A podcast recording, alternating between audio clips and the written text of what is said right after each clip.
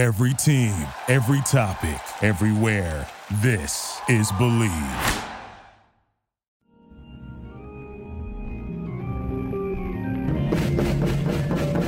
Welcome back to another episode of the Comedy Bureau Field Report.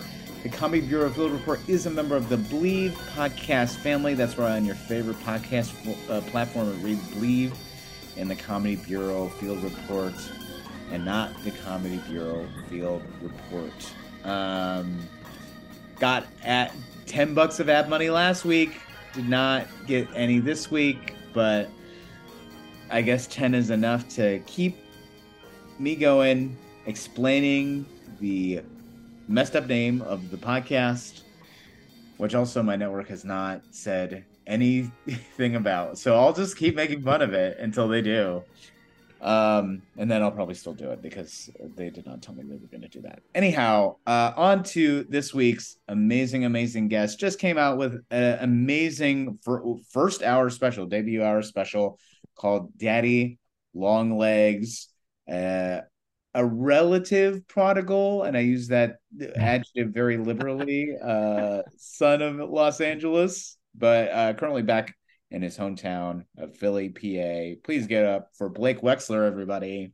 Oh, Jake, thank you so much for having me. And then also you're an you're an excellent, in addition to being an excellent host, an excellent segment producer in that you just warmed me up for 30 minutes before this before this podcast started. We you're were welcome, able to catch man. up. Yeah. Ed, thank you for saying such nice words about the mm-hmm. Daddy Long Legs special. Uh I, I text you this, but coming from you, that means the world to me. So yeah, thanks for having me on too one of uh, my my favorite esteemed privileges in the weirdo uh, cockamamie job that I made up for myself.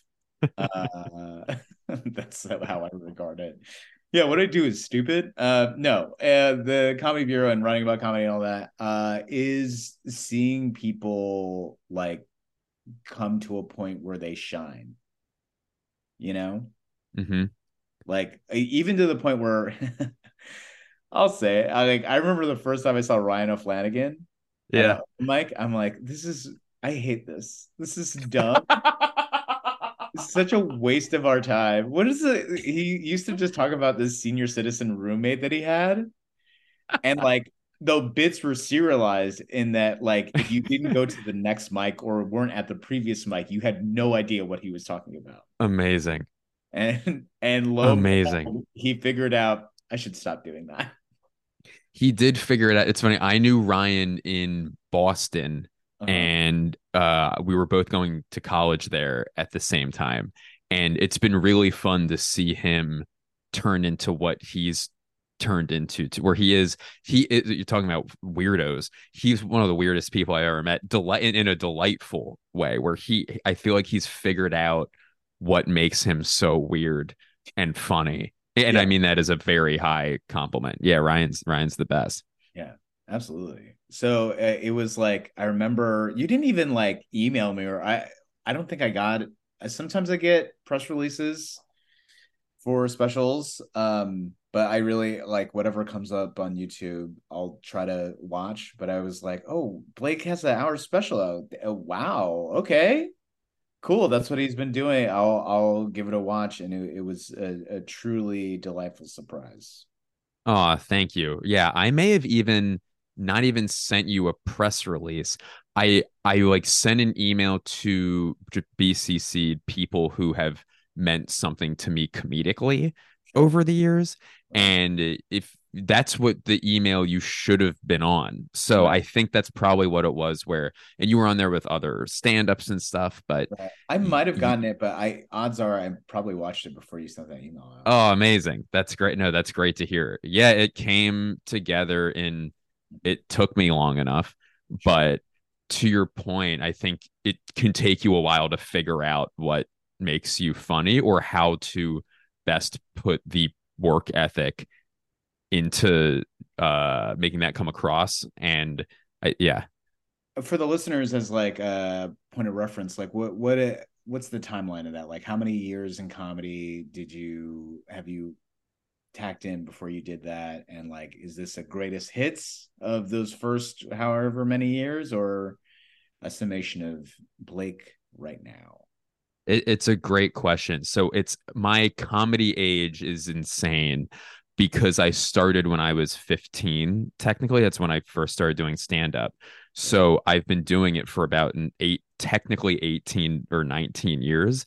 Now, that also is not grinding it out on the road for 18. Yeah, I dropped out of middle school. Um, but no, I but I have been doing it, you know, whether it was at first every two months because my mom needed to drive me to shows or in college, balancing being a college student and doing stand up. But I have been doing it for a while and it was a, a greatest hits, but I think about 40% of it has never been released before.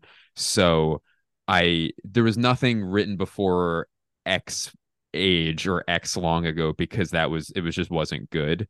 It just wasn't good material. And then everything after that was my approach was that oh most people almost everyone has no clue who the hell I am. So for my first video special I wanted to I couldn't afford to be like well it can't I'll sacrifice this better joke for a newer one. I just didn't really have that luxury. So I wanted people seeing me for the first time to see the best version.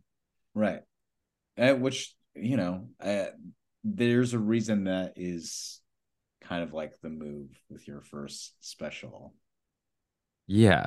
Yeah. Yeah. I think anything beyond that, or uh, my, my opinion is you're kind of being a little bit not de- delusional's not a nice word, but I think we get in our heads so much about oh wait i can't repeat anything that i put out on an album and it's like I, someone of the best uh, i don't know if moshe kasher said it or whatever but like you are just the star of your own like you're just the star of your own show. You're the star of your own no but no one's watching this movie but you. So you think everyone's perceiving you in this way but you're really just in your own head about it which yeah, yeah it's tough to come out of that.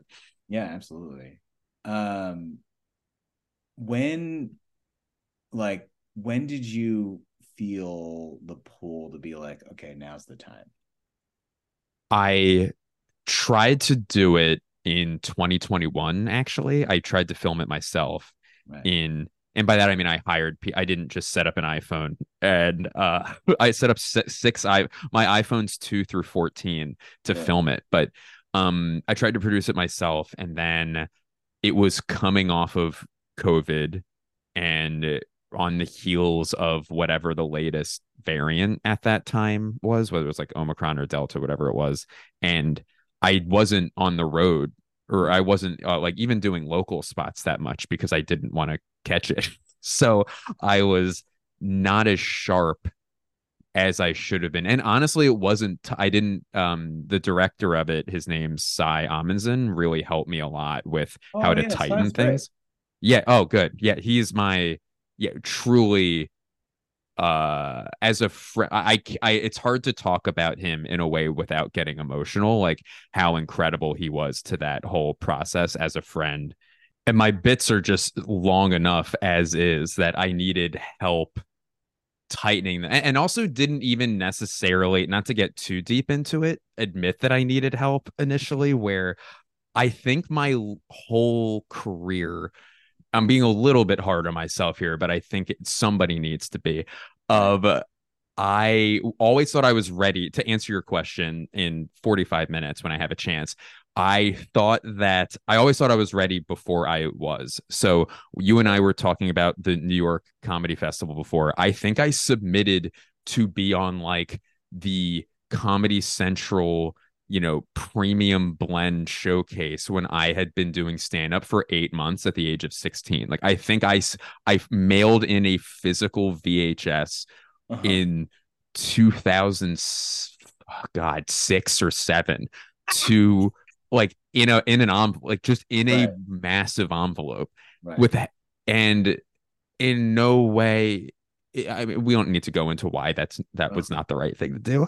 And also just all these steps i just kept thinking i was ready and would get very uh I'd throw a little fit when I wouldn't get these things that I thought I was ready for. And I think the reason why I believe this came out so great is a friend who I respect and Cy was like, "Hey, you're ready to do this. It just needs to be done the right way." And he was great with knowing when to push and when to pull back also with me where not that I'm like I'm I'm eh, maybe I am a, a diva in certain ways, but I would he would give me a note and I'd and my first reaction to a note in general would be like like how dare you. But with a person that you like love and you're friends with to get that note it's you know that it's coming from an incredibly well thought out place. And he was just so helpful. And then i like for six months did a bunch of road work like more road work than i've ever done which again people have told me for years blake you should go on the road. Right. and it'll tighten up your act. I'm like oh, I, that's for everyone but me. And yeah, yeah right. clearly clearly you don't know who you're speaking to. But um it's true and it did make me tighten things up now can bad habits come out of the road like absolutely but i think that was also instrumental just doing the same thing over and over and over again until i really liked it and so yeah just to finish this thought i think as someone who's always watched themselves with just complete contempt. Sure. I would just watching my stuff. I'd be like just crawling like under the covers, you know, like like at a like during a thunderstorm or something is how I would react to watching my own stand up. But this I've seen it maybe from the editing process, filmed all of it like 30, 40 times. And I'm I can still really enjoy watching it. So yeah, I think that was the best sign possible before it went out. Yeah. Cause there, I mean, uh, to the listen- listeners, this might sound harsh, but I watch a lot of specials and listen to a lot of albums. And often is the case where I'm listening or watching, and I think to myself, you know, I don't think anybody was really asking for this.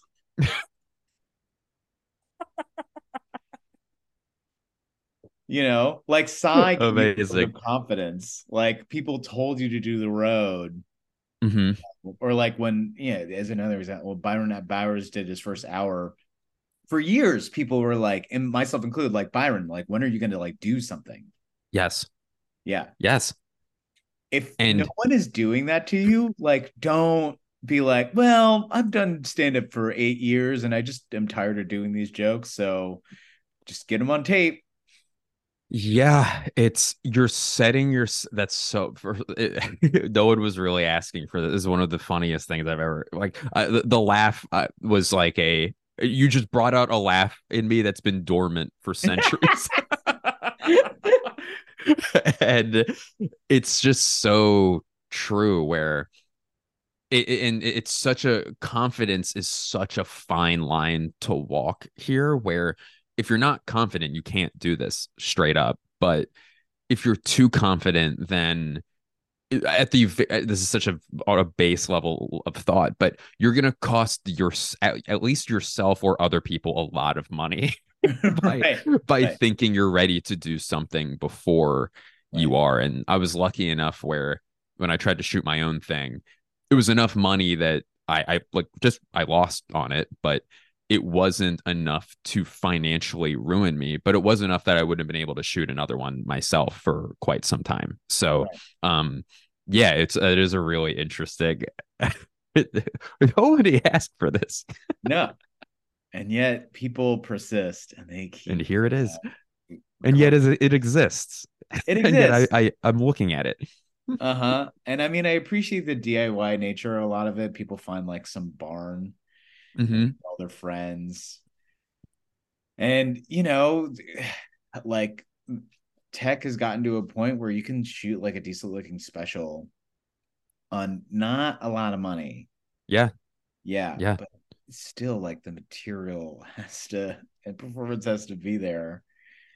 And uh yeah, a lot of times it's it's not. And I get that there are still gatekeepers and uh you know there's a lot of unfair biases that might prevent you from taking a certain path on a certain timeline that you would like but mm-hmm. uh, you know this uh, that's not always the case Yeah, yeah, it is. It just it does really mess with your head where it's you want to be going like in a perfect world. I because you want to be encouraging and optimistic, and it's just like, no, you're right. These people didn't get it, and you should shoot this yourself, right. and you will shine in a way if you do it this way, in in which you wouldn't have been able to shine otherwise, right. and that does happen. Um, I think it, it, it, and it's the coolest thing in the world when it does. But then you're right. It is also like, well, you know, is it a coincidence that everybody is saying no? Right, right, right. Or I, uh, conversely, I'm kind of glad that we're away from this. Like, remember, there used to be a time because of Louis, um, he, everyone was convinced they had to do a new hour every year. God, yes, yes. And I'm like so glad that that's not a thing anymore. It's great it's i was literally just talking uh, my my wife and i when we're having romantic discussions we talk about uh, how quickly comedians can turn around material.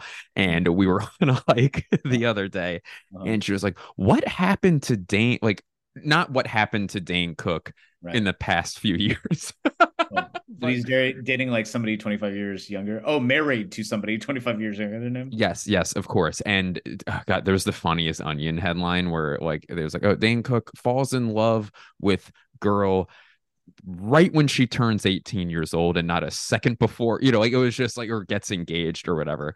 Um, but before then, when I think yeah, obviously he was one of the first of, of our lifetimes, like celebrity stand-up comedians to come up that way. And I was saying that I think when it started, he started having trouble stand up comedy wise was when he's tried to turn around material every single year. And it's not specific to him. Like you said, I think a lot of people feel a need to do that, both in terms of, I think ego was the big issue with a lot of these people where, well, Louis is doing it. I need to do it, you know? And um, it's also financial, where if you shoot a special, that's money in your pocket. So oh, I can get whatever this, you know, hundreds of thousands of dollars I'll get for this in a year, or I could get it in two years. It's like, well, I want two in two years instead right. of just one. And then it fucks your entire career up. sure. but that's so great. It's so awesome you said that because I am totally with you that these, it, it's really hard to write an hour. Yeah. So yeah, take your just do it right. Right. You know, like what's I, yeah. I think like with with the advent of podcasts, you can mm-hmm. like kind of vomit out your thoughts and ideas loosely through whatever your podcast is. Mm-hmm. And that's your outlet for that. If you need that outlet for so so much like but then like make an hour like like the word special sometimes it doesn't feel special yeah, yeah, yeah, yeah. That's great. It's true. And it they should call it an intentional where you're being very intentional yeah. about putting this thing out. And that was a big thing that in all my other attempts at making a special, I didn't when I when I I've used the word discipline a lot. I would have a lot of ums, ahs, likes, you know what I means, right. which when you're putting all this effort into this into something special like you said it shouldn't it should be polished and the biggest challenge my friend Cy gave me was cut out the ums ahs likes and you know and and you know i just said you know which was the word that i actually meant to say that i need to cut out so i it's preparing and knowing what you're going to say and putting all that prep into it because when those filler words come out, it's because you don't know what you're going to do next or you're nervous or unless that's your thing. Exactly. That's a really important. You know, it's interesting. Joe Pera's special just came out, which is also amazing. I'm sure. And there's like a there's like a few interesting like just teensy character breaks. Mm-hmm. Which is like kind of illuminating because that guy you uh, for some lay people you wonder like it is he is he really like that? And the is answer kind of is really like that, but he is aware. Mm-hmm. So there's an interesting point where he posed to the posed to the audience. Um, he was like feeding squirrels these um pita chips, and he was like, uh, giving just bits of these pita chips, and he put it to the audience like, "Do you think like this squirrel could lift a whole pita chip, or like what would it do if I presented an entire pita chip?" And one girl goes like, I think he would take it and be so gracious because he's never gotten a pita chip from anybody like Joe Pera. Oh my god. I know. And Joe's like, "Do you want to stick with that answer?" And she's like, "Yeah." And he's like, "You know, like when this comes out on YouTube, of uh, everyone's gonna be like cringe, cringe, cringe, cringe." See, it is good. You're right. It is good to show humanity and not be a robot. Also, yeah, right. yeah that's right. that's very. You don't want to sound like you're reading. Right. You're special from your right. head even though uh, he does a little bit of that. But that's like again, mm-hmm. that's like Joe's thing. Yes. Yeah. He's so unique. Yeah. Uh, with that in mind, I you know the thing I've been uh, curious about, especially with like the special being the way that it is. Did you feel some internal shift, like creatively leaving LA after being there for so long, and then being in Philly? Like, did you? Well, I don't want to ask a leading question, but like, how uh, how did that factor in? No, I mean you're generally right. Just in general, it's going to be hard for you not to ask a leading question because you're correct about these things. So yes, I, I uh. did, and it. I I always am very careful because I have so much. This I think this is more of a Blake thing than an LA thing, where I've seen a lot of comedians move out of LA and talk shit on LA. And then it is generally abundantly clear where, oh, you're just miserable everywhere. This has nothing to do with Los Angeles. You're right. just an angry per you're not you're not gonna like have success in any scene. And yeah. by success, I mean joy. So yeah. I th- I think that COVID uh, so maybe one symptom of being in L in LA is that everyone around you is essentially driving towards the same thing in their industry where it, it can alter where it's if it's not a stand-up special it's a you know like you're you're gonna get like a recurring role on something. It's whatever it is. And i think from when i moved to la when i was 22 i didn't have time personally to create a sense of self and a confidence in my own decisions to do things that what may work for somebody else may not work for me and vice versa. And i think i didn't have the maturity at that point to realize that. And i think when i moved out of la i think i was 31 and was able to realize like oh just because person x got uh opportunity y by doing what they're doing by doing z um i that doesn't mean i should be doing that. And i think i figured out what makes me funny or at the very least what gives me the best chance of having a successful set or making myself funny and because you have to do that because that's hard enough and then when i'm trying to be someone else or trying to do something that i'm not even good at i you just I, I just didn't stand a chance in hell of making anything happen. So I think that reset of being, and then also I was able to move back to a scene that I grew up in and was incredibly confident in. And they were, you know, more uh, there were more opportunities. I mean, to say big fish, small pond is is mm-hmm. is not correct, but I've been doing stand up longer than most of the people in the scene here. So by virtue of that, I was able to get more like pretty much any opportunity I wanted to perform as much as I wanted, which was unreal. Right. That's amazing, man. You Thank know, you. That's always the criticism. Even, you know, uh, it's always touted that you there's so much stage time in New York. You know, there's only a handful of people that are actually allowed to do five or six or seven shows a night and mm-hmm. um, that are good. I mean, there's a bunch of garbage stage time if you want it. Yeah. Yeah. And doing the wrong thing over and over again doesn't help you. It's like, oh, I did the same awful set on 11 shows today. It's like, oh, good. Not only are you doing that over and over and over again, you're not getting better, you're actually pushing these bad habits further into yourself. right. This is what I, I always say that I, I think like just just this sort of like sentiment from Malcolm Gladwell's Outliers that 10,000 mm-hmm. hours is what it takes to be a uh, master at something. Mm-hmm. It's like, well, the 10,000 hours is hopefully spent doing a bunch of hard, like figuring out things and growing and like discovery that adds up to 10,000 hours that you would be mastered. Not yes. you doing the same bullshit in front of the yes. same people for 10,000 hours because you, you'll get mastered at that. You will be so good at bullshit if you do it for 10,000 hours. That'll be your skill.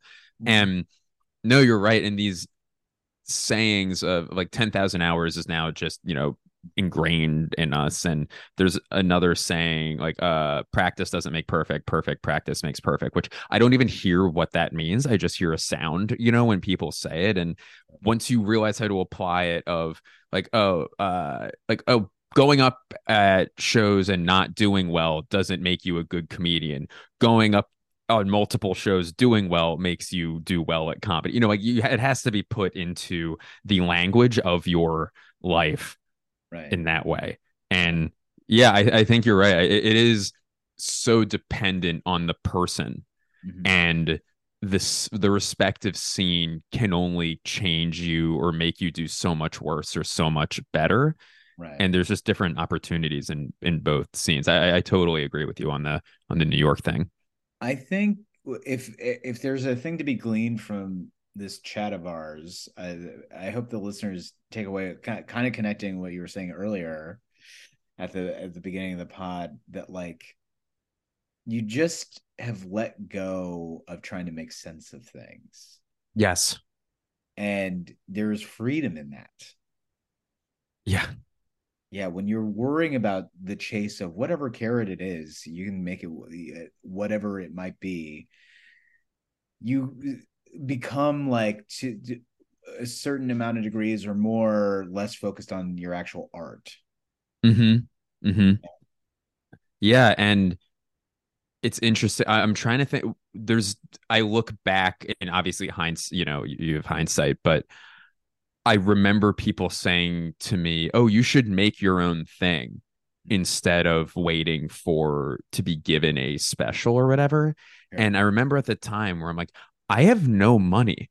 Like, what are you talking? I, I have no money. I can't make this. I have. I'm gonna have to find uh, call in all these favors to people and have a panic attack that I'm gonna owe people favors so I can shoot this thing. Uh-huh. And obviously, people do it with hardly any like that. it, it is done, yeah. but it, maybe the message from that is, oh, make your own great make yourself great at this thing and then you'll be able to you know start piling compile or yeah putting opportunities together and then you can then you can make your own whatever that thing is it doesn't have to be an actual product. It can be what you do. It can be your act your art whatever it is. Right right. Um and i feel like if you can get to that mindset it's not necessarily that you have to be in a smaller scene or in la or new york but mm-hmm. uh, there is i mean it's so hard to get through because it's you know the the promise of like overnight success is so seductive. And mm-hmm. you can learn so many times that it's never true. Like eddie yes. pepitone isn't an overnight success. He's an overnight success after like 30 years. Right. Perfect example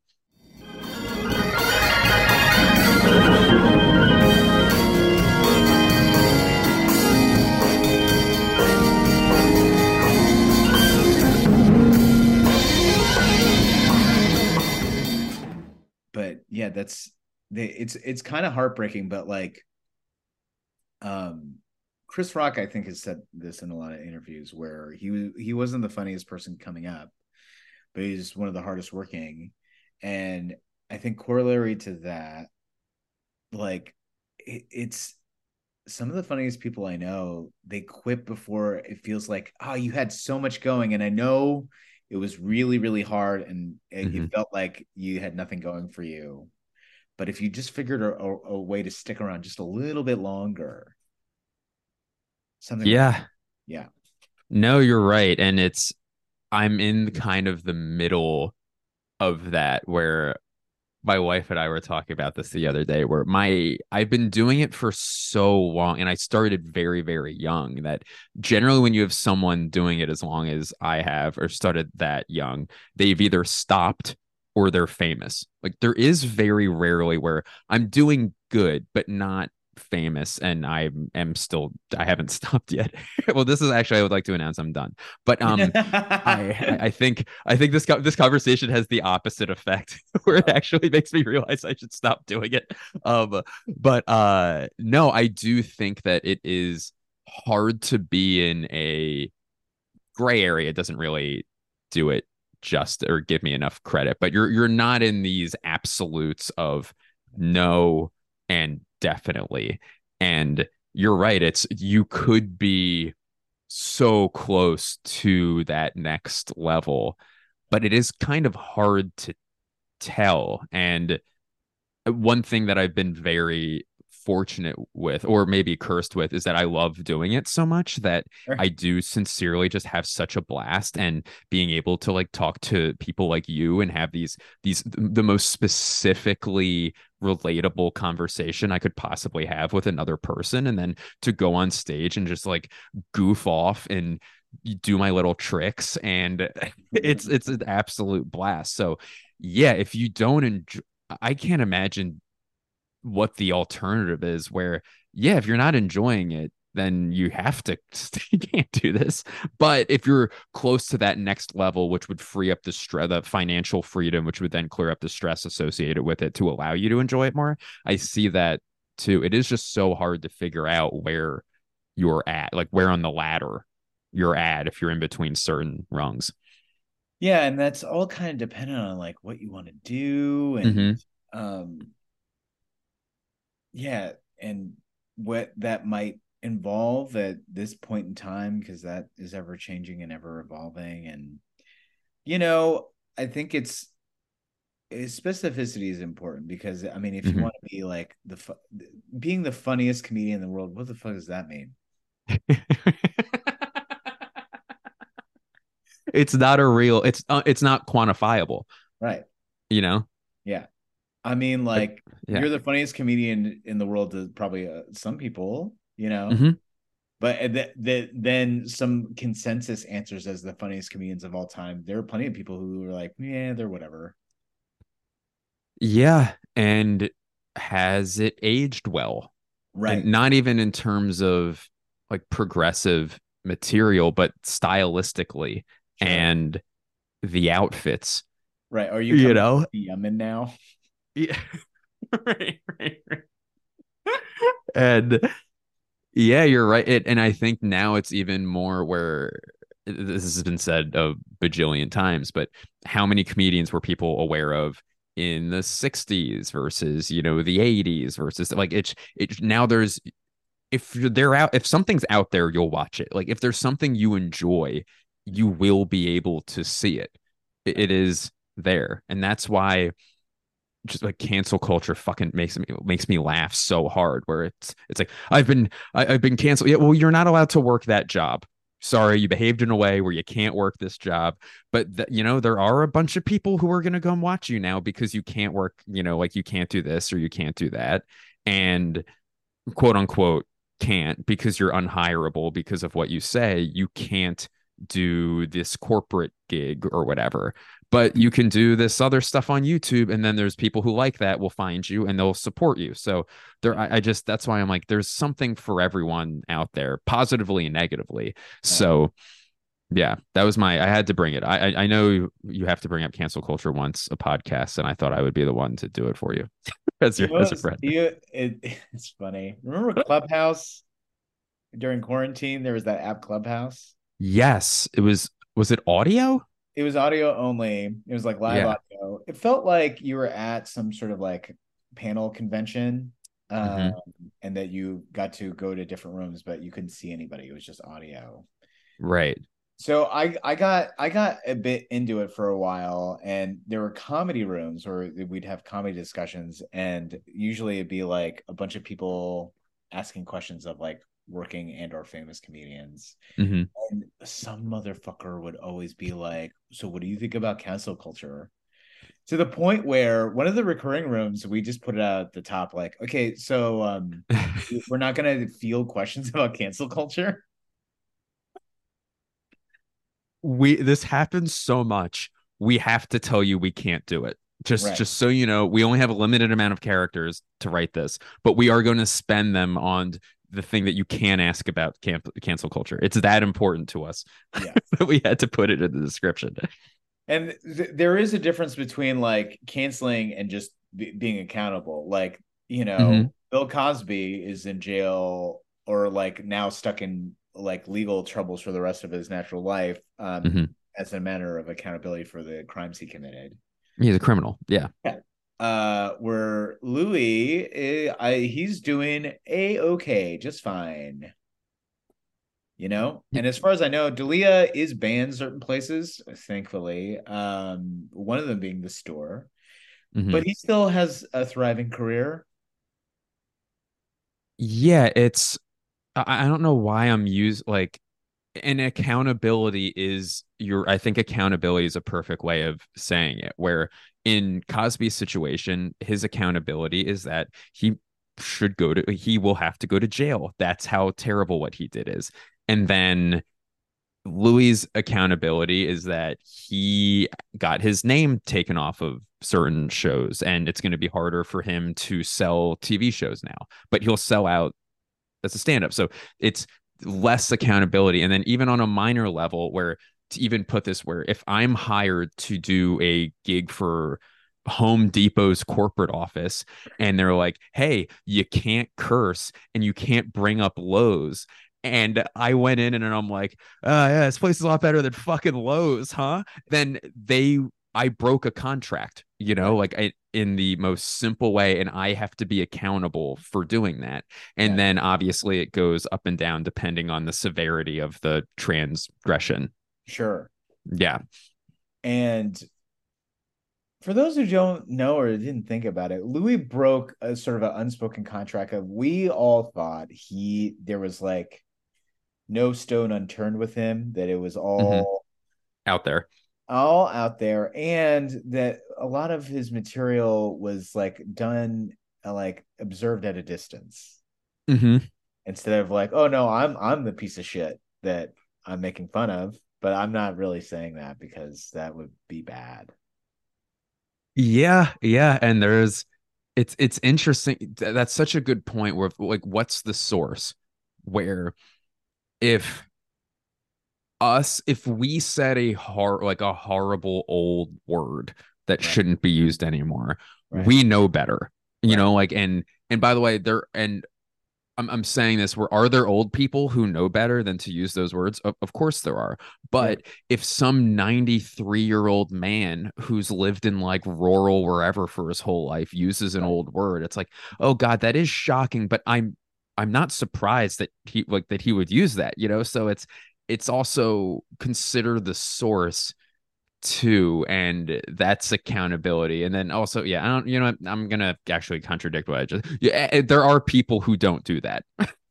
you know, the, the thing is like i you know a lot uh a lot of old people you know they, i think they were trying to play dumb or something they yeah, yeah. they They take some liberty. better and then you know who jan wenner is i think i might have brought this up in another episode I don't know. he um co-founder of rolling stone was like Okay. one of the chair people of the rock and roll hall of fame he recently came out with a book uh like chronicling some of his favorite interviews Mhm. and gotten some hot water by uh having it pointed out that there were no interviews with uh, black or female musicians Right. And he said something to the effect of like they're not like philosophers of rock and roll Oof. it's not like they're not talented. And then he just kept putting his foot further in his mouth to the point where, and this is where it's like, all right, if you're this type of boomer or Gen Xer, like you can go die. I don't give a shit. Where he's like, could I have hired, found like a black musician or a woman musician to like seem um, more okay, like media wise and optics wise? Sure. But I was like, nah. I was I was gonna make a joke and be like, oh, like like, do you know why why he said like he didn't do that? I was gonna be like, oh, I, I he just didn't like those ones, you know. and then, but it actually was worse. He Yeah. was somehow worse. Yeah, yeah, unreal. No, you're right, and and it does show that is worse because it shows a level of critical thought that Mhm. was given Mhm. that almost the excuse would be that's an old man who's not cr- capable of critical thought Right. but then you do see that no they are capable of it and he Mhm. just showed it in the worst way that they're not I'm- philosophers I'm I want to be lazy and I don't want to do I don't want to do any of the work cuz yes I'm, I'm I don't care. yeah i that's hysterical Right. Un, and it, like tragically hysterical Right. um He's no longer uh, on the board for the Rock and Roll Hall of Fame and he had to like issue an apology that he was like, "Well, yeah, I regret what I said and uh, I will take any punishment coming to me." the, the person who wrote that for them was was very eloquent And- right i mean it's i almost like i wish we had a, a, a round or a rise in like sincere apologies that aren't like they were more like how they talk yeah yeah i don't want Yeah. that a pr firm or a legal team wrote this out for you Yeah. It's like, I fucked this. I really fucked it up. I'm an idiot. I screwed this up. I'm sorry. Uh yeah, I'm just I'm not a smart. I wasn't smart. I'm still not smart, but I'm even dumber than I was now. You know, that's so I'll, Yeah. I'll I'm gonna record that and then play Right. that when I have to apologize. right that or hire david mamet to write it for you so uh, yeah, make your own apology. I think that's what we're, you know, you don't have to wait for someone to give an apology to you. You can create one yourself. sure sure sure sure um do you want to do some comedy news blake Yes, please.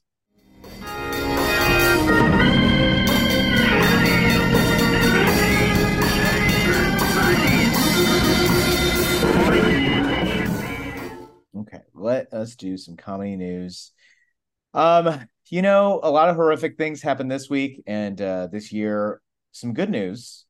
The WGA, the Writers Guild of America, officially ratified its contract with the AMPTP, officially ending their side of the strike. Uh, from uh, accounts of uh, on the news and what I've heard from writers that are members of the WGA, uh, they got everything that they wanted which uh, makes the AMPTP seem worse because it was like, then what took so long? You were We gonna could get, have just done this. you could have just you could have just done it, like we were saying that you could have just done it, and then you d- made people like foreclose on their homes or whatever. Ugh. And, Christ, uh, it's so it is really cool to see. It's so hard to reach a consensus, Mhm. even amongst three people, much Right. less all the members of that union. And I've I've I've heard nothing but positive, like a, a, a just a blinding positivity about the whole how it how it turned out. So yeah, but to your point, if only it happened sooner. yeah, and now that means uh, late night has been back for actually two weeks. hmm which uh, Greg Gutfeld is now no longer number one de facto because he was the only late night show on the air.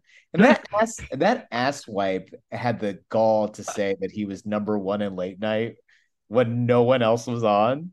I love it. And then also like when he he tried to say that he was the new king of late night because of some weird loophole in Nielsen ratings. Like he technically airs at a d- different times in different markets and gets different Mhm. poll and then doesn't take into account YouTube. So like certain markets, certain uh, like air times he does better sometimes than like Mhm. the Jimmys or Colbert. Uh but Because they're not on. yeah, yeah. Or, but on YouTube, because I mean, I Greg Gutfeld doesn't even have his own YouTube channel. It's on Fox News, and you have to find a playlist of it. Um, and it is it is designed to upset you, a if you don't agree with him entirely, and then b as objective as I could be as somebody who like watches and studies comedy, it's not even good comedy. It's yeah the the math is off you know Yeah. where it's it's not you can have the math of a joke and be like all right i disagree with that but that formula is how a joke can be told. Where if we Right. mad lib it together, I can actually like enjoy this. Shane yeah. Latest special is uh, an example of that, um, where he has good comedy instincts and actually does pretty decent impressions, hmm but he's just an idiot. He is a great actor. Yeah. Like that's like with the impression stuff, that's really, really funny. Where he is an excellent. It's just one of those things where you you look at how talented uh, you know, someone who said it um i think Neal Brennan just as as a separate thing was talking about jamar neighbors at one point and said that like he is a an all-star. This was a few years ago so i i, don't know what jamar's act is like now but this he goes he's an all-star but he's sh- at shooting at the wrong basket where he will do like a reverse windmill between the legs dunk but it will be for like you know, uh, like an AIDS joke or something, where it's like, oh, if you just took this, this skill set and put it on and pointed it at this like direction, you Right. know, was like a quote. I, I probably butchered that a little bit, but that, I think that was on his old podcast with um with Moshe the Champs. He said that, and Sure. yeah, and I've only seen Jamar be yeah be. I, I hear he's like hysterical. Yeah, Jamar, yeah, is like that. I think he has an he put one album out several years ago, and it's very clear uh, of everything Neal says, but very specifically that like, I mean, he is trying to piss people off, and like that is, Right. and like the thing is, with comedy, you can do that. You can be political. You can do a bunch of different things and, and truly say what you want. But the thing is, co- the comedy has to come first. Mm-hmm, mm-hmm, If anything else comes first, then that's where you get clapter or people getting pissed off. Um, I mean, if you watch, eh, well, you know, it's probably aged not so great, but I would point it out still. Like Elephant in the Room by Patrice O'Neal. I mean, he really likes digging himself into the hole, and there are a lot of like reasons for that with the way he grew up and whatnot. But hmm he really tries to play flawless logic, to borrow a t- uh, term from Tiff Stevenson out of the UK. Oh, I love that. Yeah. Um, where like you just like the joke comes out of, well, you can't argue that. And um, but it's done in a way that's about the joke that rather than any sort of politics or Totally. He's positive he's right. He's he's positive this joke like, is right. comedically right. That's what I yes. it- he's Yeah. positive this joke should be told Yeah. and it should be told in this manner. Right. Um no, that's so interesting. I remember re because that documentary came out about him a couple years ago. Right. And Mr. P, I think it was called on Comedy Central. Maybe what maybe that was the name of his album or something. But it was really interesting. Of he was always himself. Like there was you knew what you were getting from Right. him, and it was absolute brilliance. And then oh, that was the most misogynistic thing I've ever heard in my entire life. It Right. almost like a like astounding or like if you watched like a sun explode or something like that is beautiful in the horror yeah. of it Right. um, mushroom cloud. Is that what you're saying? yes yes exactly yes exactly exactly Oh, i had an oppenheimer like reaction to watching Sure. um, all right. Next news item. Um, so Jerry Seinfeld recently hinted at a possible Seinfeld reunion, more pointedly saying something's going to happen with the series finale. Um, where they famously were on trial, right? mm-hmm. yeah for the bad samaritan or good samaritan Yeah. act I forget. It's been so long. Were people upset with that finale? Yeah they were i think but not like Sopranos. Like people that people like almost briefly betrayed the series. people still talk about it yeah i it was not as bad as sopranos but still people are like were pretty upset by it Right. and it wasn't i think the issue there was an ambiguity with sopranos where it's just like i want to know you know and then i think to land a show after that was that's that amazing after all these years that like has had that level of effect on comedy and Right. still is what like that you can just watch reruns of it constantly is mm-hmm. impo- it's impossible so all right maybe the finale was what like at worst a B minus, you Sure. know, for an A plus show. Like who gives a shit? Right. but I would love to watch more. If that means that Jerry Seinfeld, the biggest perfectionist in the world, is going to have to make more, then it's like, ah, great, let him let him run with it. Right. I wonder if that's coming. You know, it's an interesting point in time where like Seinfeld, I remember as a kid was supposed to like alongside Friends was like the biggest sitcom. Mm-hmm. And now I think it's pretty clear that TV history will remember The Office as something bigger Yeah, I think for because of longevity wise. no, I think you're right. I've actually never heard that take before, and I don't disagree with it. And I th- wonder how much of that is because of the timing Mhm. of when it came out. Where I'm Yeah, sure there's stuff. Streaming definitely helps. Yeah, Or, or like you couldn't buy. I mean, how many cassette tapes of Seinfeld would you have to buy right. to Just- watch a whole season of Seinfeld? You probably break your VCR trying to binge all of Seinfeld on VHS. It overheat. Yeah, you couldn't use it. No, no, yeah, that would be ridiculous. Um, so yeah, definitely The Office having DVD box sets hmm and streaming definitely helps. Yeah, but even in, I, I think like if you stack them up against each other, I think it would be a similar to your point. Um, if you could, if you could match them up in the same era, having come out in the same era, and you know, I, I think it's an argument. Yeah, I never. Who else could even? Friends, obviously, you mentioned Mhm. Seinfeld. Curb might even be so f- hilariously niche that I think it's less broad somehow than even Sein, you know, even Seinfeld. Right? Like I don't know if Curb had that same No, uh yeah, what I don't know what the right word like it- that same reach. no, especially well because you're seeing Larry for who Larry is, and as Yeah. like have gotten on. Um, I don't know. For my money, it's harder to watch. Curb is. Yeah. Because, well, I mean, there's for as free as they claim to be, because they don't write anything, they just make the beats, it's getting formulaic. That's it is very uh self yeah, self it's very uh, it's like self-referential and aware of itself.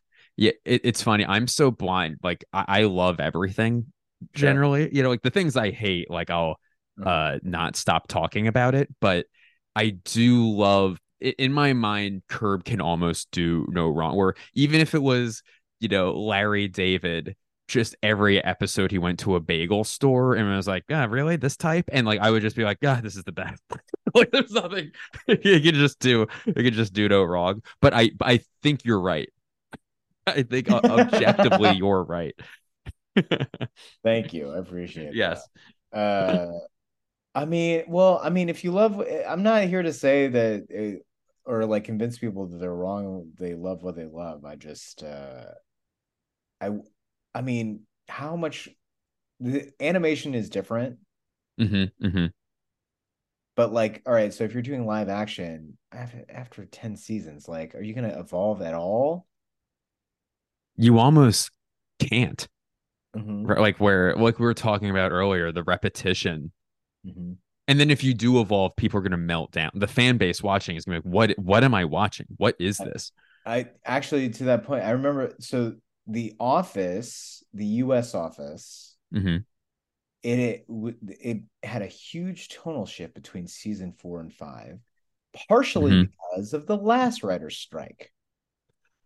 interesting yeah And they they made a lot of big took a lot of big swings.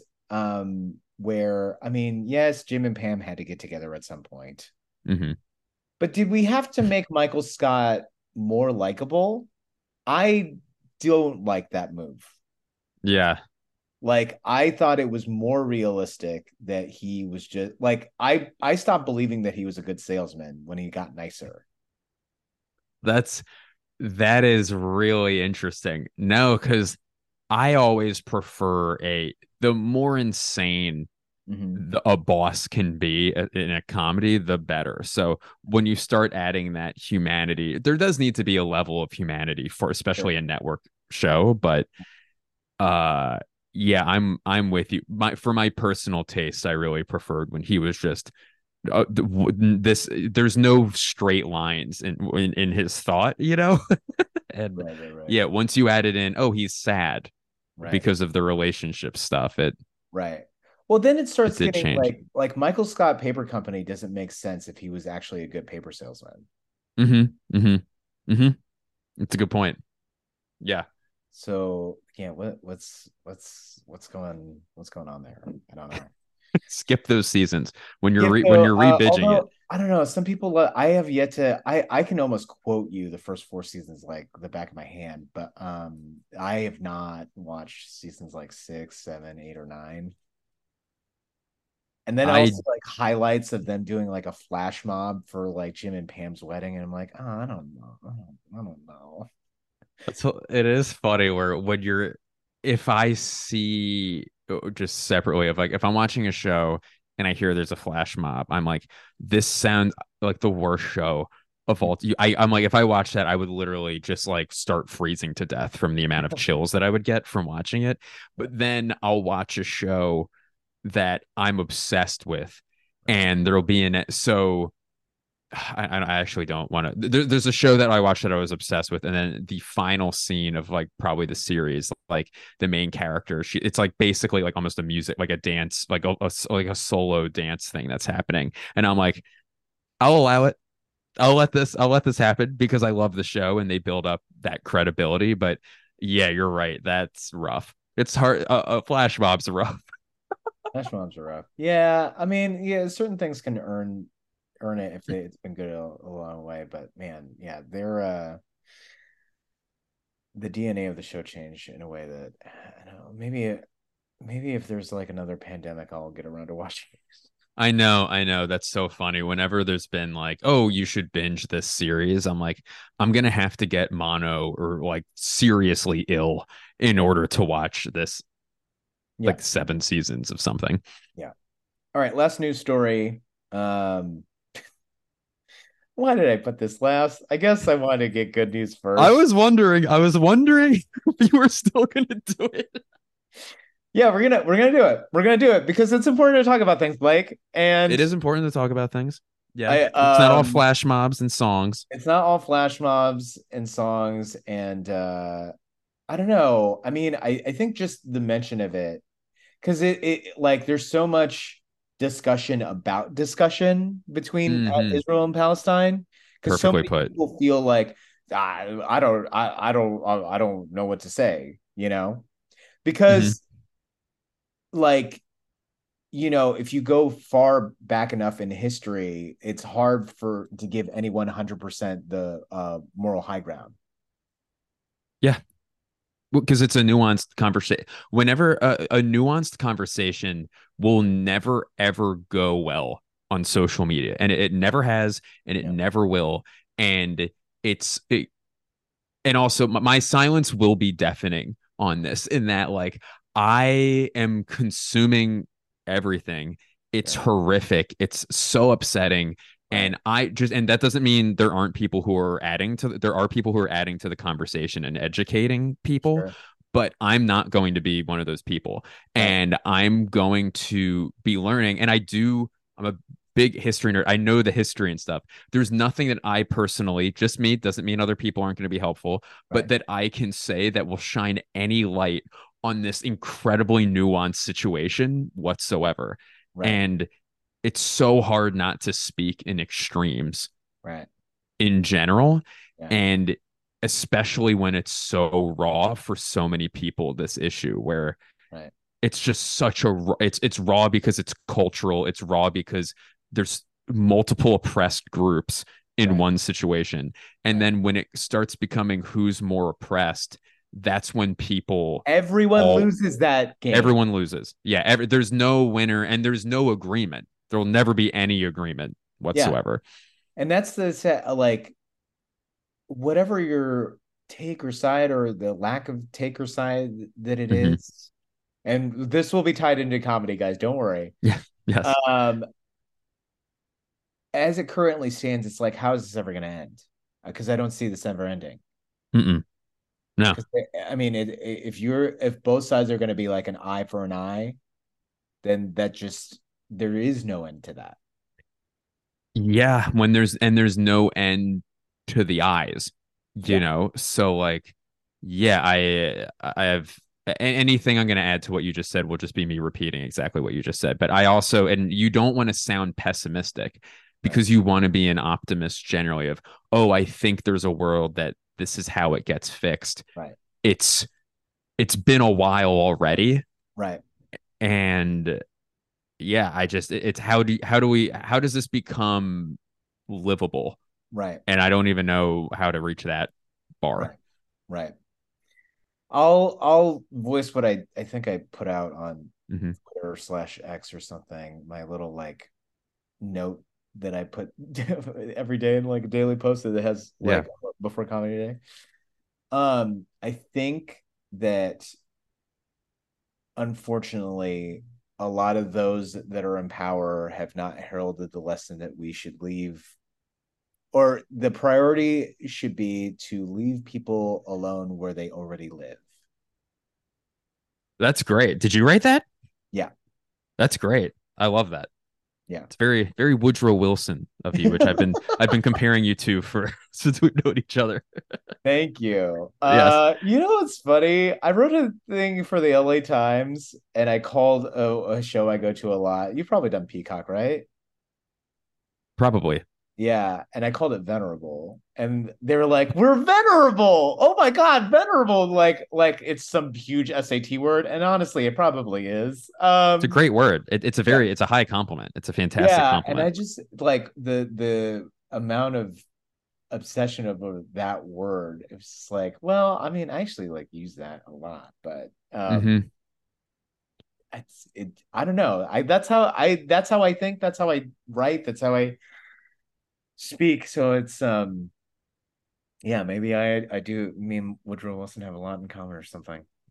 you it's it was uh, i made a woodrow wilson joke but that was very separate from that very well written and uh, a great sentiment i repressed my vocabulary for like almost a decade because i remember in like fourth grade i used a large word around a girl that i had a crush on and she was like i don't know what you're talking about and i'm like oh well i guess it's i'm not using any words again.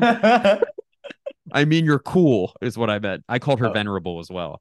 Oh, um wow. yeah she's because she had veneers at the Uh-huh. age when we were six. Right right. That's great. That's really, really great uh all right so this ties into comedy in that there was going to be the us release of a uh israeli palestinian rom-com if you can even imagine that thing being a thing right now uh called kiss me kosher uh, which actually follows an Israeli woman who gets into a relationship with some German wo- uh, woman, and then um, her mother is like, "Mm, I don't know about that, but she's secretly dating somebody who's Palestinian. right right right right And, right Um, you know, uh, not to sound callous, but um, hijinks ensue.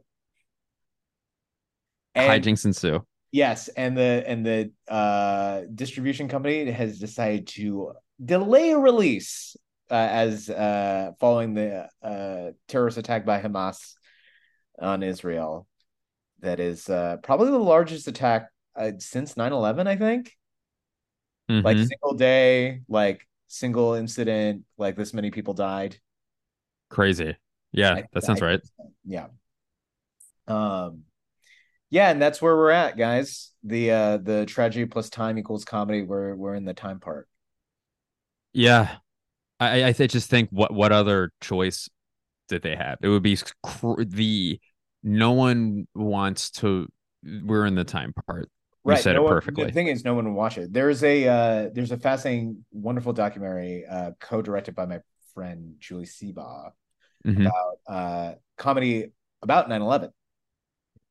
And then when 9-11 happens, uh Scott Thompson just so happened to be putting out a solo show about like um terrorism no way that is or like wild Eastern. Yeah. And it was like the worst timing and nobody watched it. Like it came out the week of 9-11. And that's why you didn't hear from Scott Thompson for a while. yeah didn't stand a ch- didn't stand a chance Yeah. So like you could put it out, but no one's gonna watch it and it's not gonna go anywhere and it might get you like blackballed for a while. Yeah, what's the point? It's, it's yeah, it's just not at, best no one will watch it. That's the best case scenario for this p- thing you poured all this work into. No one will watch it. That is the best case scenario. Yeah. Or uh, uh, or uh, as will happen when it comes out in not too long from now, the day the clown cried will be how you're remembered, Jerry Lewis. Exactly. Amazing.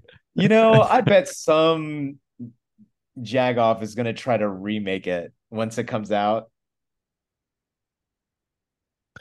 Yeah, I wouldn't be surprised. That sounds that would make so that would make sense. That would make I can see that happening. That would fit into the make sense category. Right. But what take they're gonna have, I don't know. Um anyways, well I mean, I hope that people appreciate uh the things that they uh kind of currently have. Mhm. Um, and uh, you know, if you can along with the people around you, uh have a house, eat some food, and enjoy companionship, fellowship, friends, that that's okay. And and and I think at least in my estimation of things, um, trying to give that to people around you is what helps. Yeah. Because I, Yeah. What I'm going to take a plane to the Gaza Strip? The- the- no, I don't think that's even possible. No. Well, so, yeah, I think just be kind to yourself Yeah, and right. others, obviously. But yeah, it's okay to be kind to yourself. Yeah. And that's a thing we have to say in 2023. Yeah. Yeah. That's the thing we Yeah. have to say in 2023. Mm-hmm. Stop Well, torturing yourself. like, Everyone's it- going to do it for you. Yeah, So, that take care of yourself. and go watch Daddy Long Legs on Yes. YouTube. it is uh could not have less to do with anything that's happening in the world ever and particularly now so yeah daddy Long Legs on youtube this was uh a absolute blast this flew by this was great Absolutely. Thank you. Thank you so much. It, it truly was uh, a blast. And uh, I, I would definitely have you on more. I wish can't we could wait. just, like keep hanging out, but you know, we got we got things. yeah Um, where can people find you online? Is there anything else you'd like to promote? No uh just at blake wexler on all social media blakewexler.com and those are those are main things anything you need to know is there and then daddy Long Legs special on youtube Sweet. Uh, I am Jake Kroeger. I, I create the Comedy Bureau. You can find the Comedy Bureau at thecomedybureau.com. Uh, at the Comedy Bureau across socials. Uh, you can find me on Instagram at not the supermarket, on Twitter at Jake Kroeger. So many great causes to support at this time. I ask that you please support those. I guess the internet hasn't picked one for the Israel Gaza Strip war. Uh, we'll see. And uh, but if you have money and generosity left over, please support the Comedy Bureau to keep it running. Mhm. Um, do you have anything to say as we sign off here? I lo- love the Comedy Bureau. Such an important part of. I know you weren't fishing for a compliment there, but I'm going to give you one anyway. It's such an important part of stand up, and yeah, uh, support the living hell out of the Comedy Bureau, and thank you for uh, all the kind words again about the special. Oh, you you earned every one of them. Um, Thank you. Live comedy is happening, and as the great Brody Stevens would say, enjoy it.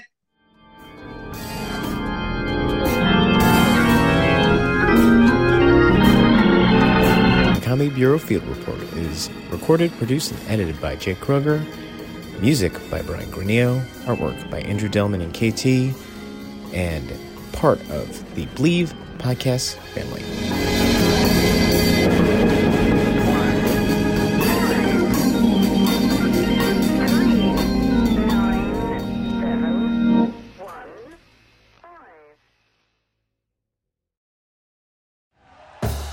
Thank you for listening to Bleav. You can show support to your host by subscribing to the show and giving us a five star rating on your preferred platform.